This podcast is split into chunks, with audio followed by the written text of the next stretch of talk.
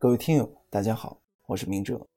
想要获取每日热点文字版和更多备考内容，请关注微信公众号“金牌公考”。今天的热点来自人民日报李刚的文章：如何刹住坑老骗老的会销歪风？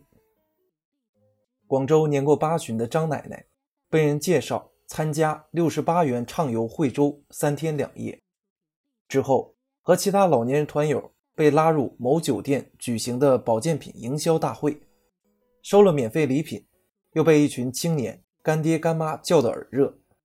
这些老年人每人掏了几千或上万元，购买了一堆三无保健品。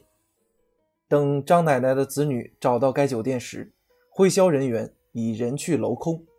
酒店方表示，只是出租场地，与那些人没有关系。近年来，向老年人销售保健品的会议营销骗局成为社会问题，因为无法找到会销团伙的真实地址，子女发现父母受骗上当后难以维权，而会销团所换个酒店又可以继续招摇撞骗，难以现行。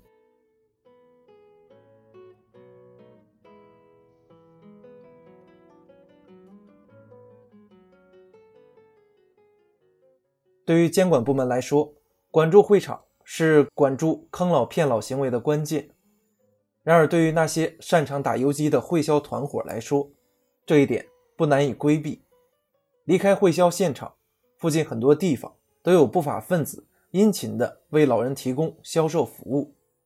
即使销售骗局就在现场进行，如果没有人举报，也难以对其进行查处。近日，广东省。老年人权益保障条例正式颁布实施。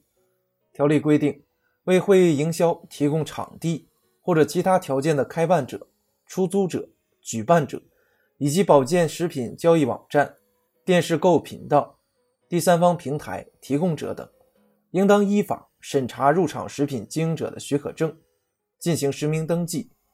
发现利用其所提供的平台、场所进行虚假宣传。欺诈消费者等违法行为，应当采取必要措施，并立即向有关监督管理部门报告。显然，要彻底整治坑老骗老的保健品会销行为，需要发动社会公众共同努力，共同监督。规定场地提供方的报告义务，是提升监督力的良好开端。